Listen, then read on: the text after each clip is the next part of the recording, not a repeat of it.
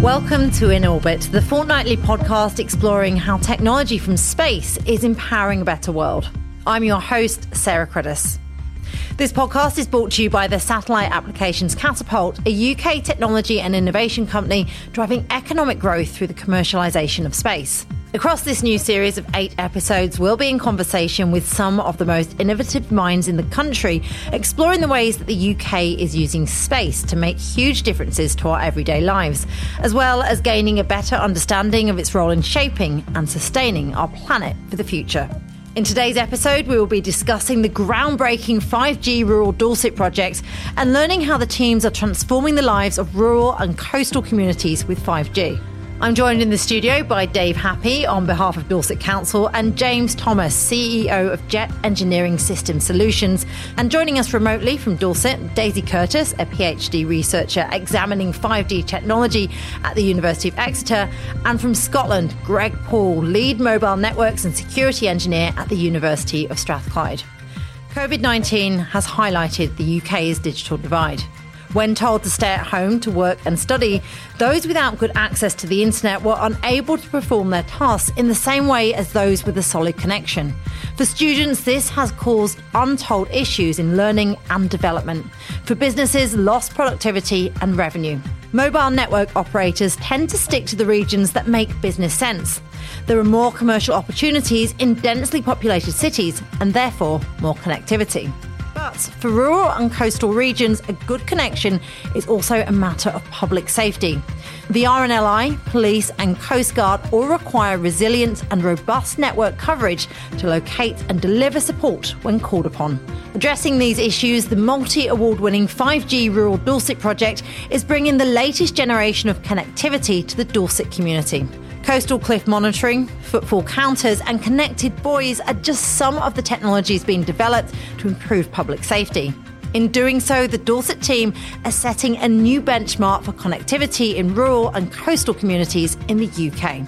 Having secured two world firsts in 5G research on top of three awards at Connected Britain, the project is raising the standard of visiting, living, and working in the Dorset area. So, Daisy, I'm going to start by coming to you and just to set the scene. Can you just explain what we mean by 5G, why it matters, how it's different, and its potential for disruption? Absolutely. So, 5G is the fifth generation of wireless network. On a basic level, it's the next step after 4G. But if we dig a little deeper into the different capabilities, it helps to understand what 5G is and why it's important. So, First of all, imagine an equilateral triangle. At the top of the triangle, we have enhanced mobile broadband, which allows for higher data rates of potentially gigabytes per second. In the bottom right hand corner, we have massive machine type communication or massive Internet of Things, which refers to the capability of having a number of devices in the environment monitoring information. In the bottom left hand corner, we have ultra low latency. Latency refers to the lag, so the time between stimulus and response. With 5G bringing in ultra low latency, this lag time between the stimulus and response is further reduced. And this is what brings faster speeds. And you may have seen in adverts people saying, oh, 5G is going to bring faster speeds and real time speeds. So this is where that comes from. So as these three capabilities are kind of coming together, we can see different opportunities for 5G developing. And this picks up on why it matters. It's when these three aspects come together. With 4G, we saw a particular change for members of the public in their phone use, and we might see that to an extent with some 5G use cases. But with 5G, it's not just about the mobile phone. When 5G and the capabilities are used together and also used in unison with other technologies and other forms of connectivity, we can see different use cases developing, and 5G can be used in sectors such as farming, the creative industries, health and social care, um, public safety, like the list just goes on and on.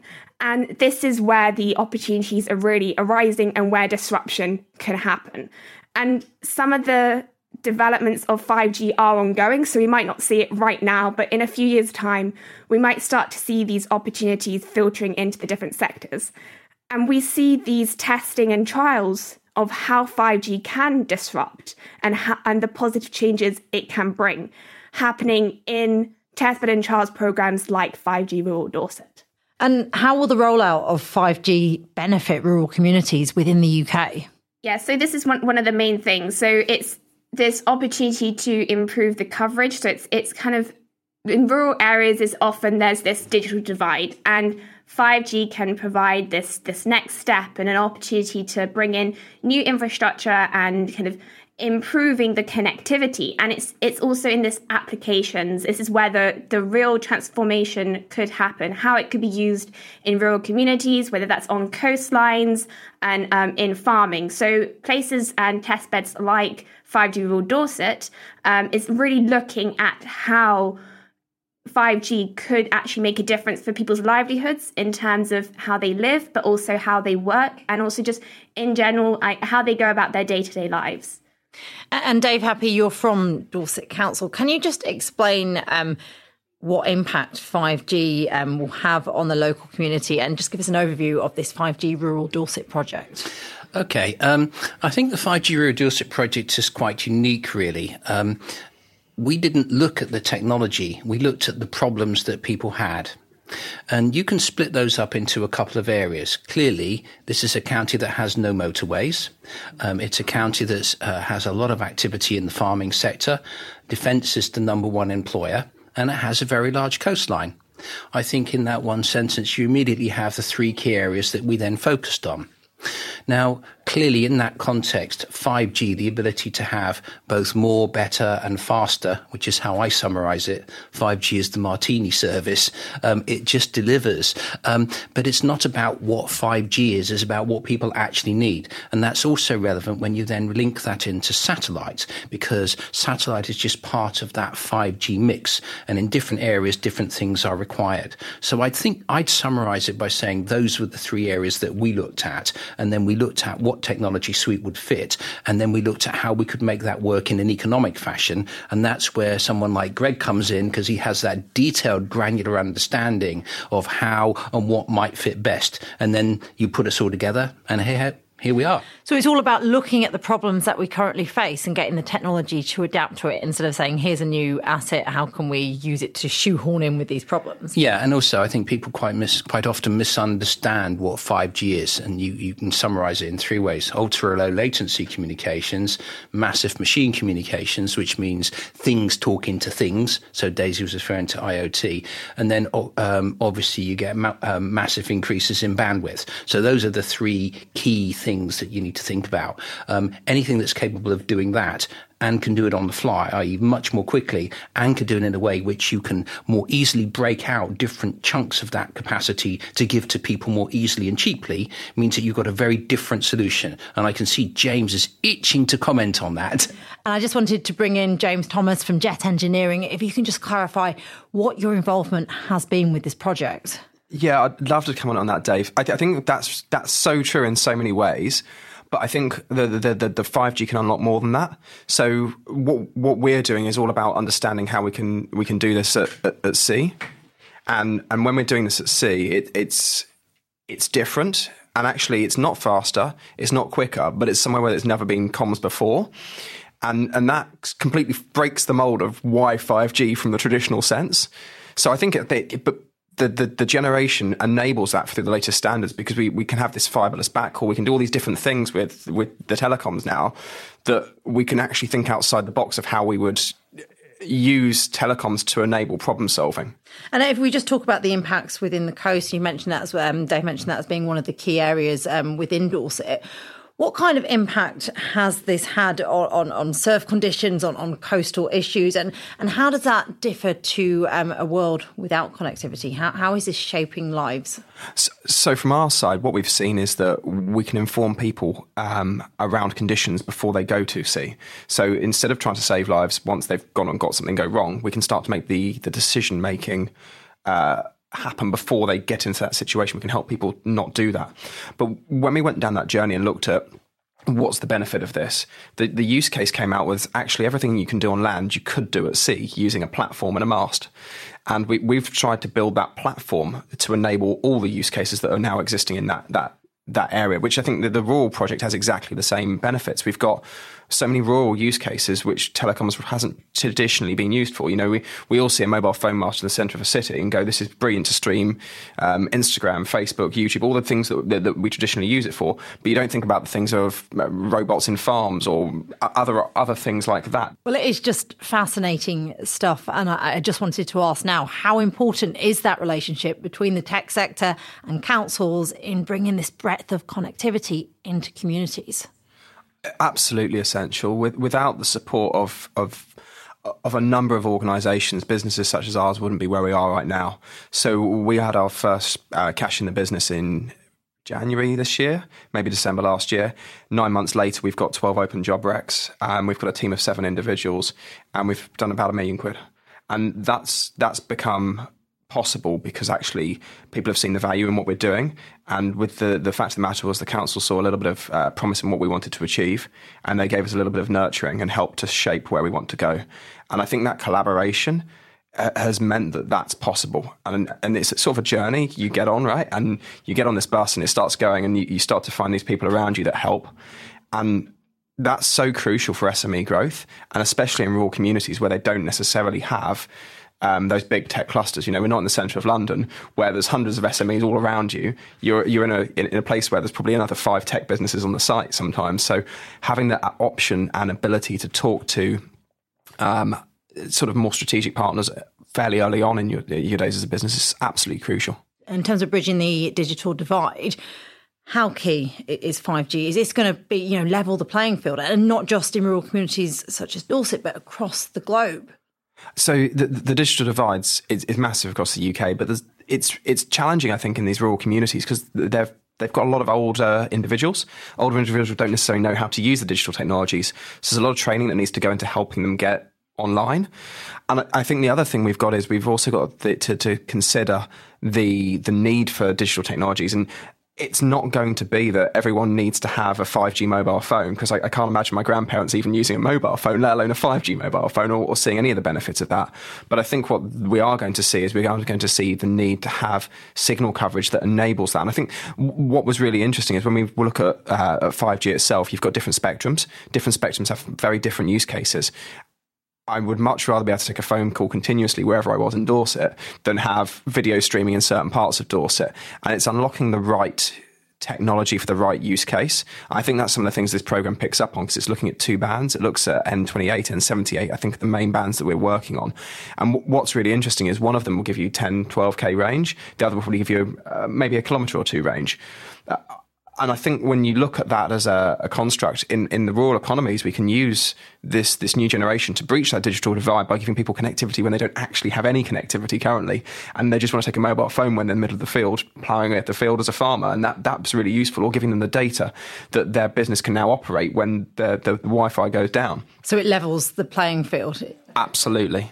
And I'm just going to bring in now Greg from Strathclyde University because we, we can you just uh, clarify how space-based assets eh, are enabling 5G and, and how we're going to see this this development, but also the um, the security threats and how we can ensure that this is secure and that this is something which is sustainable.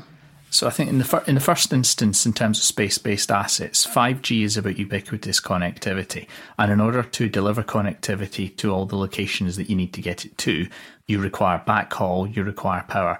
Now, power is relatively easy to find, Backhaul connectivity is far harder. Normally, for a 5G network, you'd be looking to use dedicated fibre that's been laid to the bottom of the mast.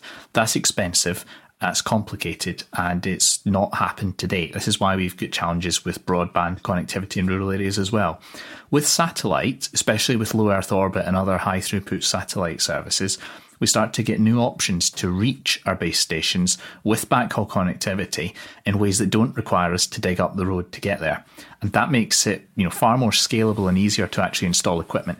The other thing it also lets you do is more dynamically deploy higher capacity connectivity or more capable connectivity in an area where you require it temporarily. So Eh, you know, in, in a manner where you might have a, you know, a, a, special event set up for a large festival like Glastonbury, for example. What if you need a, a, a greater amount of connectivity in an area where you don't already have that fiber connectivity? Being able to use satellite for that allows you to integrate these networks together to use satellite to provide backhaul and then have terrestrial 5G to provide coverage from there. Being able to do that with a satellite just it's a game changer in terms of flexibility.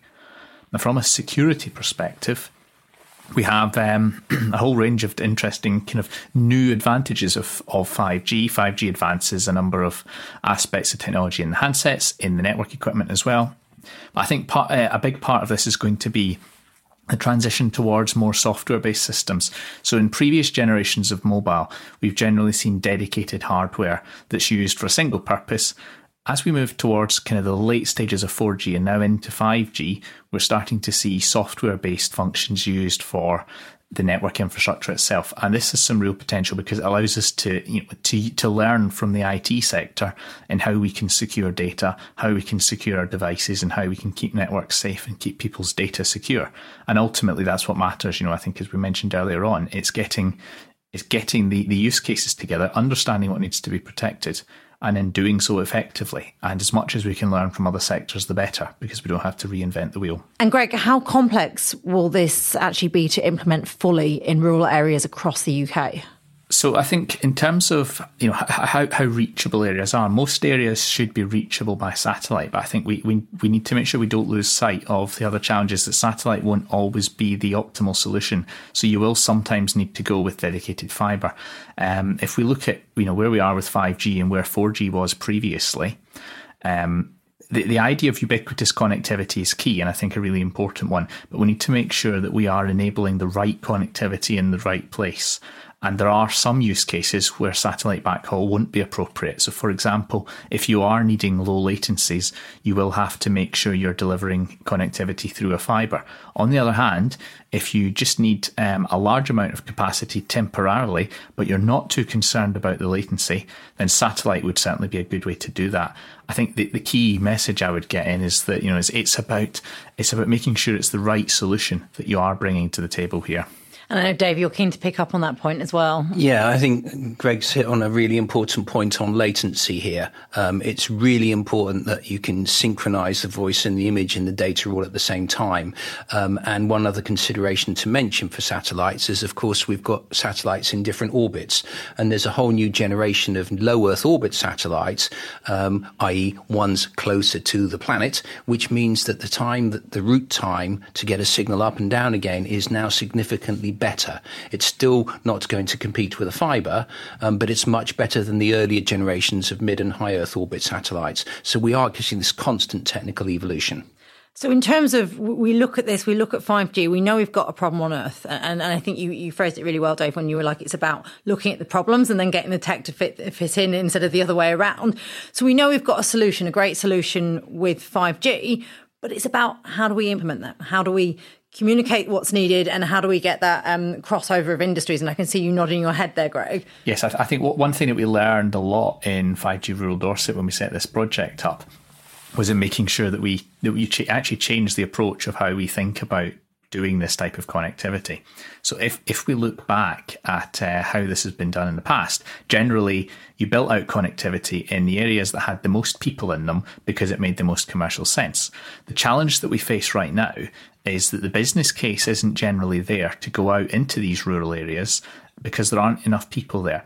But what we've what we've highlighted with um, rural Dorset is that actually the population is not the primary driver for connectivity. There's a whole range of stackable use cases, and the business case for 5G only really starts to make sense outside the cities where you begin to stack your use cases. So rather than just looking at the population density of people that live in an area, we need to start to consider things like how many people pass through that area? How many people travel through that area? Is there a, a main a major train line running through that area? Um, we're starting to see talk of you know 3G networks being switched off. Actually, one of the you know one of the biggest areas of connect, uh, ways you get connectivity on the train is actually through the 3G network.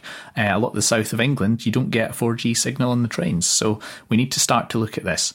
Looking at farming and agriculture, There's some good use cases there that can justify connectivity. Stack that up. What's next door? Well, um, you know, we talked uh, earlier on about, you know, an aging population. Dorset's got one of the oldest uh, populations in the UK. It's 20 years advanced in aging compared to the rest of England and Wales and actually Scotland as well. What this means is that we've got a whole range of different use cases here that can all justify extra connectivity and communications. And this is before we even talk about people. So this is talking about equipment, healthcare monitoring, home alert systems. A lot of these systems rely on the legacy telecoms networks, and those are going to be getting switched off from about 2025 and onwards. So we're going to start to see a need to get new types of connectivity into people's houses and into their areas. And that's how 5G can start to stack these use cases together. And and James, looking at this from a business perspective, just how successful has this been in Dorset? It's it's been quite successful for us because we we've started to look at the niche and novel business cases. So we to, to, to, unpick one that we can probably all, all, all visualize. If if we take border security, we currently have a number of boats that patrol the channel for these small boats that are crossing. And it's not about where you sit on the political divide of whether we should have boats crossing or not. It's about the safety of the people and making sure that they, they're safe. And, and when we look at that and we go, so we've got ships patrolling the channel, which costs thousands to, to, to, do that. But actually, connectivity can solve a lot of that problem. And then it's no longer a business case that needs to be formed based on thousands of use cases. It's a case of what what are we avoiding by doing this? And it's and I think that's one of the first steps into sort of uh, helping us understand what the business case needs to be. Is okay, so what can we do that's different because of this? And how can we start to build a business case up with some, some big building blocks? If we look at security as one of them, we can then go, what sectors can benefit from this? And, and, and, something like national security, where we spend so much currently, is something that you can actually provide substantial benefits straight away, which underpins your business case. Then you can start to stack upon the fact of actually the local fisherman has comms as well, and that's good. And that means his fish, operation's a little bit more efficient, but that's got such a small value when you add that on as an individual, but when you stack all of those things together, that's where the, the business case comes from. Okay, and in terms of if we look at the last um, year and a half, coming up to two years with the situation with COVID and particularly homeschooling, how much of a difference to education, particularly for those in rural communities, can 5G make? I think the the education piece here is it's, it's about getting people the chance to see what's what's happening outside their door whilst you're, you're at home everyone's been sat at home, and I, I, have got a friend who works. I think it's the 1872 or 1974 trust. It's a, it's a trust. It's all about enabling people to see what's going on when they're they're not from a community where they'd have had the chance to have gone to their holiday home in Cornwall. They they have actually been stuck in the inner city regions. And one of the projects they were working, I thought was really nice, which has been using connectivity, which is actually taking cameras, taking comms out into rural areas and showing people what a farm looks like still, or showing people what a boat looks like still, or what, what's going on outside their doors. And that that that piece adds a lot of value to the classroom, which now has become everyone's home because you've, you've taken the comms out of the of the um, the schools. It's really interesting your answer because I, I was talking in reference to educating children at home, homeschooling, but actually you've brought up a topic that I hadn't even thought about and how this can transform it. And you mentioned someone hasn't even seen the farm, so you're you're you're connecting the world. Yeah, absolutely. Because can you imagine the, the the school kids from inner city London? They haven't seen what it's like to go sailing. They haven't seen what it's like to be by the beach. They they haven't seen things that some of us take for granted. And those of us that are fortunate take it for granted that we can we can go to the beach if we want to go. It's a sunny day. We, we drive down there, but they won't have a car. They so how do we give them the education that shows them what that part of society is like and what their possibilities in life could be? So it's making the world seem a little smaller. Dave Happy, I think you're happy by name, happy by nature because you're just smiling. And I have to ask you because you're so enthusiastic and so passionate about this why is it so exciting for you? What does it mean to you seeing what we, have seen with the Rural Dorset 5G project? Well, being married to a primary teacher, I think, gives me an immediate advantage to answer that question. But I think James did it far more eloquently than I could have done. Uh, the reason why I still get out of bed and get excited about this is because for the first time I can see the transformative potential. Um, I was at a, actually speaking at a meeting of the United Kingdom Spectrum Policy Forum last week. And one of the points I was trying to convey is that we need to have in rural areas not just coverage, but also capacity Um, one of the problems that we've had is we've only looked at this problem in half its dimensions. And what James was just so eloquently saying enables us to have both um, solutions that require coverage and capacity. And if we start therefore looking at, I've got a farm robot, but that mask can also provide a link to a school all of a sudden I'm beginning to join different bits up. And that's where I see the value in this. We are finding ways to do that. And also for things like adult social care and for skills. Um, poor Daisy has had the dubious privilege of having to work with me for the last six months. She's I smiling. Think, I can see her smiling. It's okay. I think it's still a scarring experience, but it's, it's being able to make that difference and seeing that even when times are tough and the government can't afford to do everything it would like to do, we can use the tech as a surrogate. So in particular, particular for the elderly, and 50% or thereabouts of Dorset Council's budget goes on adult social care. So helping our children have a better experience, helping improve health outcomes for people remotely. These are things we wouldn't have even considered. And indeed, most of us wouldn't have even known what Zoom was three years ago. Now think of the traffic increases on a network. Think whether that network was designed to cope for it. And then ask yourself, is 5G going to help in providing that better end to end connectivity and enable all the those use cases? The answer is yes. That's why I'm still passionate about it.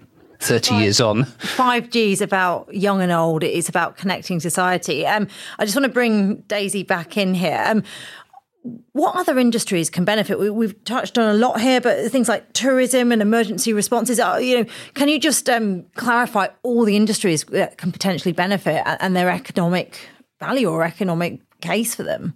So this is one of the things that makes 5G so exciting is that it could be touched upon all sorts of different sectors. So you can have the tourism industry really benefiting um, as kind of James was mentioning, you could have people with um, 5G connectivity being able to really promote their local areas and also have the connectivity and different opportunities to kind of have experiences and immersed experiences on the tourism sector. When you're looking and thinking about kind of safety, when in in Dorset, we have an extensive coastline. It's, it's a beautiful coastline. It's World Heritage Site, but coastlines are dangerous. We have constant um, land instability, so we have rock falls. It's also for many people who aren't used to living by the coast, they might not necessarily always know how to stay safe. So people who grew up on the coast, they they're always kind of taught like be mindful of the tides, be mindful of kind of the rock instability.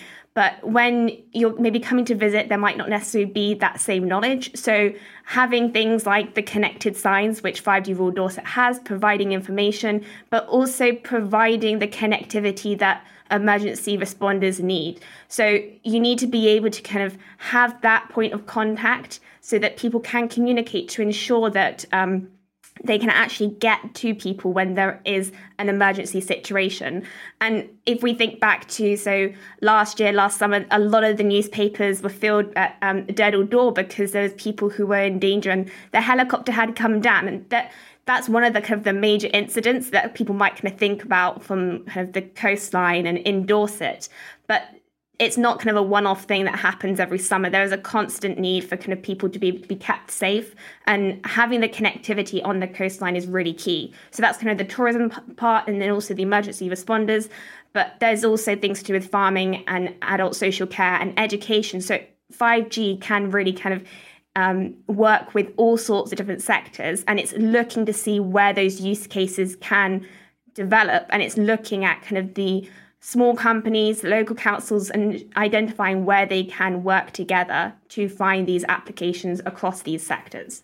And I know, James, you wanted to comment on that because you were so heavily involved in using 5G for um, coastal services, coastal protection within Dorset. Uh, absolutely. I think we, we, we've gone out there to try and learn some lessons with this project. And the important thing we, we, we, we have to take away from those lessons and look at what we should be doing differently. And it, it's only the chance conversations from within that that have really helped me understand, I think, what, what some of the benefits really are to these coastal communities. So, we, when we look at the, the safety down the seafront, the seafronts generally have cliffs. The masts on the land at the top of the cliff, so we've got nice lots of signal all the way around. But that means under the cliff on the water's edge, we've got no signal quite often. And when you only start to realize things like that, when you go, well, how actually are we going to keep people safe on those those cliff faces, on those beaches? And uh, the the southwest has got lots of climbing communities in Portland, all along Swanage, and they, are all going to be out there without any safety real any safety cover from phone signals. And one of the things we're working on is trying to get comms on buoys that float. So we can actually put a base station that floats. We can then push the signal back towards the land rather than having to take it off the off the land every time to then give the connectivity in the areas where they can't currently have it along those cliff faces. And that that safety case is, is something that's uh, not going to be valid around the whole of the UK. We're not going to have people turn up in their droves everywhere on every bit of beach, but it will be valid in some areas. And it's, it's taking the learning of actually what's the use to this. So it's it's it's real life impacts. absolutely. This is about saving human life. This is not just about because uh, often um, the layperson might think of the space industry, you think of exploration, you think of um, space tourism, all that you know badly banded um, billionaire space race. But really, what it's about is using space-based assets and the vantage points that space gives us to um, build up a new set of senses, so we can understand better the lay of the land and, and protect and improve human life. We've got three key things we're looking after safety, security, and the environment. And we can see how we can come across all three with the same piece of hardware because fun- fundamentally they all exist in the same place. Safety that, that we've, we've touched upon, security we've touched upon, and, and the environment is, is the efficiencies of all the operations. I think we've got to be cognizant that by putting telecoms, we do impact the environment. The, the, Zoom call does actually have an impact. I think it's about the equivalent of, of driving 100 meters down the road as an hour on the Zoom call. Don't quote me on that one for sure, but the, there is an impact to having a Zoom, and people don't understand the power usage of that. But it's a lot better than what we're doing currently. And I think we, we can talk about that in terms of shipping efficiencies. If the ship is 5% more efficient, what's the net sort of benefit to that economy? And that's huge. Certainly in, in, in the installation phases in offshore wind, I can quantify it because that's one of the things we're looking at is they don't have telecoms whilst they install a wind turbine. So how, how, how do you then actually have an efficient operation that could be run autonomously? And you can't. That, that's quite clear. So to enable that to happen autonomously has a huge environmental benefit as well as a financial benefit. So 5G is effectively one of the things which will enable us to do so many other great things better once we've solved that connectivity problem. Um, Dave, I was just wondering if you can explain how successful the 5G Rural Dorset project has been and really what next? Is this going to be something which can be rolled out across more communities? Okay. Um, well, I'm delighted to report that it's a considerably bigger project than when we originally filed it. Um, it seems that we came up with a few innovative new ideas, and Daisy was explaining earlier the, the one about the cliff falls and putting sensors on the cliffs. Um, we're also now looking at new innovative ways to do things with um, slow motion photography to see how much something has moved, and also mapping an asset tracking system so that we can find where they are. Um, all of these things are totally transformative. They're all new. One that we've not touched on at all is the benefits to industry, indoor usage, and indeed to the military. Um, we've had the construction of a defence battle lab now down in Dorset. It's created 90 jobs. It's created many millions of extra pounds to the economy. We've now got increased numbers of masks going up on farming. We've got improved safety for the RNLI because they've got better comms an area. Then the most casualties we get are actually inshore waters, under cliffs, and up rivers, river mouths. That's where most people run into difficulties. So, has this made a financial difference? Yes. Has it made a difference to quality of life? Yes.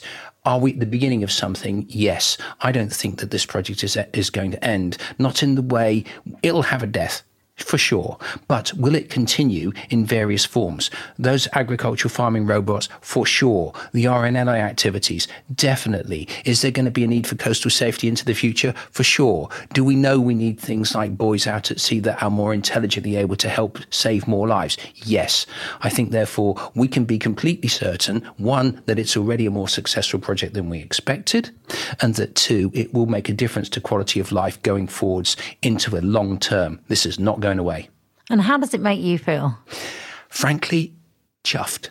Putting it in a word, to be involved with something where you can transform something and you just get the right blend of people at the right time. It's almost like the stars just happened to be aligned that day when that bid was written, and they were. And I owe a great debt of thanks to, to, to Greg and to my colleague Colin Wood, who can't be here today. When we put this together, we had a vision as to what it might be.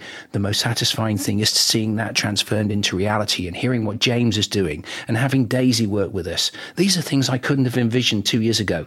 They're happening. That's great. So, James, what was the biggest technical development that we saw with the 5G Rural Dorset project? From our side, I think it was the creation of the 700 meg standalone routers. We did that from scratch in about five months. Um, that was a world's first, and I think that's something that quite a few of us are really quite proud of. I, I know that working with with the partners, that's been quite um, novel, quite, quite quite first of a kind, and the, there's a lot of people that have been really.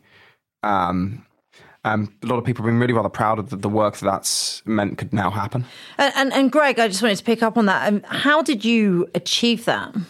So I think this is actually a really good sh- story and an example of the collaboration that we had uh, going on in the project. So in order to deliver this, we had a whole bunch of partners come together, um, including the university, including the Satellite Catapult, the uh, FNDC, the Future Network Development Centre that they've got in Buckinghamshire, um, and Jet Engineering uh, with James and many others as well. And what we looked at doing here was getting together effectively, you know, the team we needed.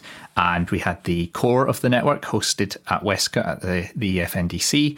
We had James working on the client devices, you know, the end devices that would actually connect to the network. And then we worked with Accelerate Communications, one of the other project partners, in order to get the radios deployed and out into the field and connected back. So it really was a genuine collaboration in having three, four, five different partners come together in order to make this work. And what I love about all of this is that you all are a community. You all know each other. You, this isn't the first time you've come together, and it's that that term, the community that that five G brings. And Greg, I just wanted to bring you in now. Where are we heading in the future with that? We've seen the the great successes with the five G Rural Dorset project, but but what next? So I think moving forwards in terms of the technology, um, one of the things we need to look at is you know that mobile technology keeps on moving, and today when you know when you use your phone commercially, if you're lucky enough to have 5G on your phone, um, and and actually have a you know 5G signal near you, you'll be using something called 5G non-standalone. Um, this effectively means it's the 4G part of the network used with some 5G radios. Now, moving forward, what we're going to start to see is the adoption of 5G standalone, which is the technology that 5G Rural Dorset has been trialing. So, you know, effectively what we're doing with Dorset is trying out something that's coming along in a year or two's time. The technology will continue to evolve beyond that point, though. And as we start to look through, you know, so 5G's done in numbered releases. We're currently at release 16.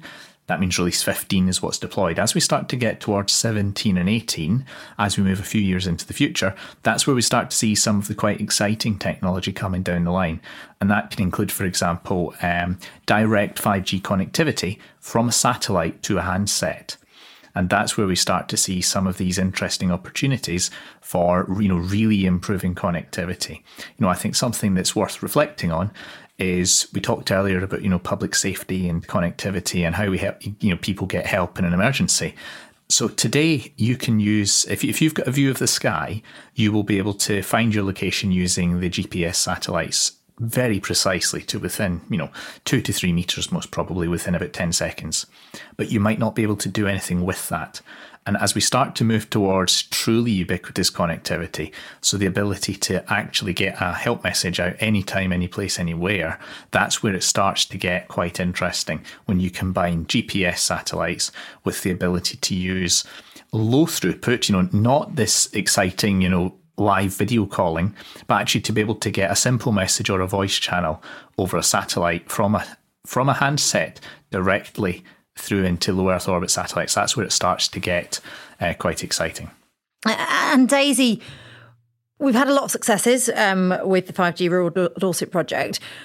What challenges have there been, and what can we learn to improve as we move forward? I think one one of the main things that there is the challenge with anything is to make sure that there is community involvement when you are working to identify the opportunities that a technology has and the rollout that is required of infrastructure. I think for anyone who is working in this kind of area, there is that challenge.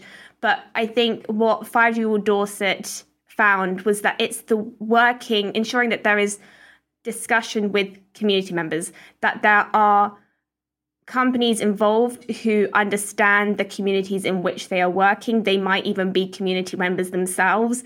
And it's ensuring that when a new technology is being developed, that the use cases are applicable to the local community, and also that the infrastructure really can be rolled out in a way that is as disruptive in as little way as it can be, and also is really attending to what is already there in the environment. So, looking at could we put this antenna here or would it be better to put it there and there'd be less disruption or it would work better with the local community and also what's already there and just finally as unfortunately we're running out of time um, i just want to ask all of you and we're going to do this on quite a few of our episodes but what are your hopes for the future? And, and I know I've already asked you this, Dave, but what does it mean to you? So I'll start with you, Dave Happett.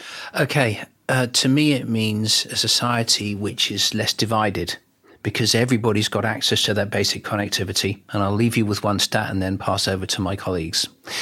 The local government did a survey, I believe it was in 2017, that said that GDP would rise by about £216 per individual in a given area if they had a decent quality gigabit broadband connection.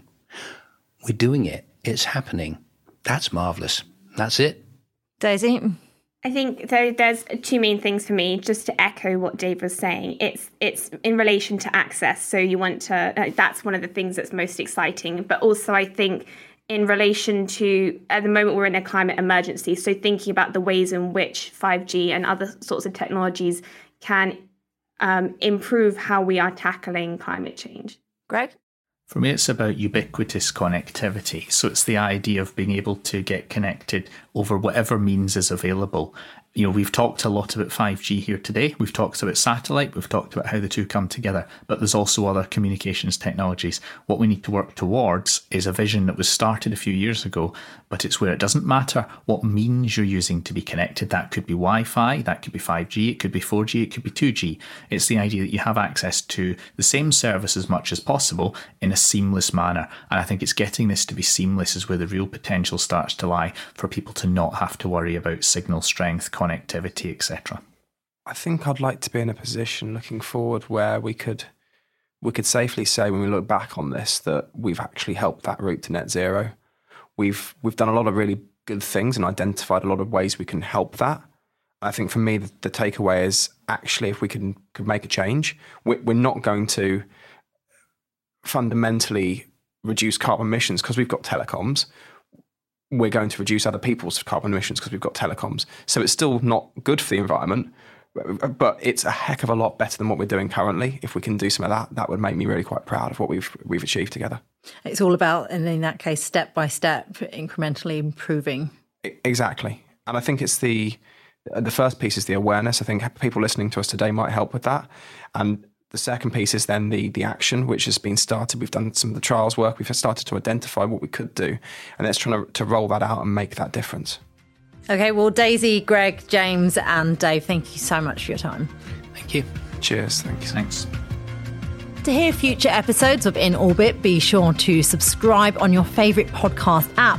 And to find out more about how space is empowering industries between episodes, visit the Catapult website or join them on Twitter, LinkedIn, or Facebook.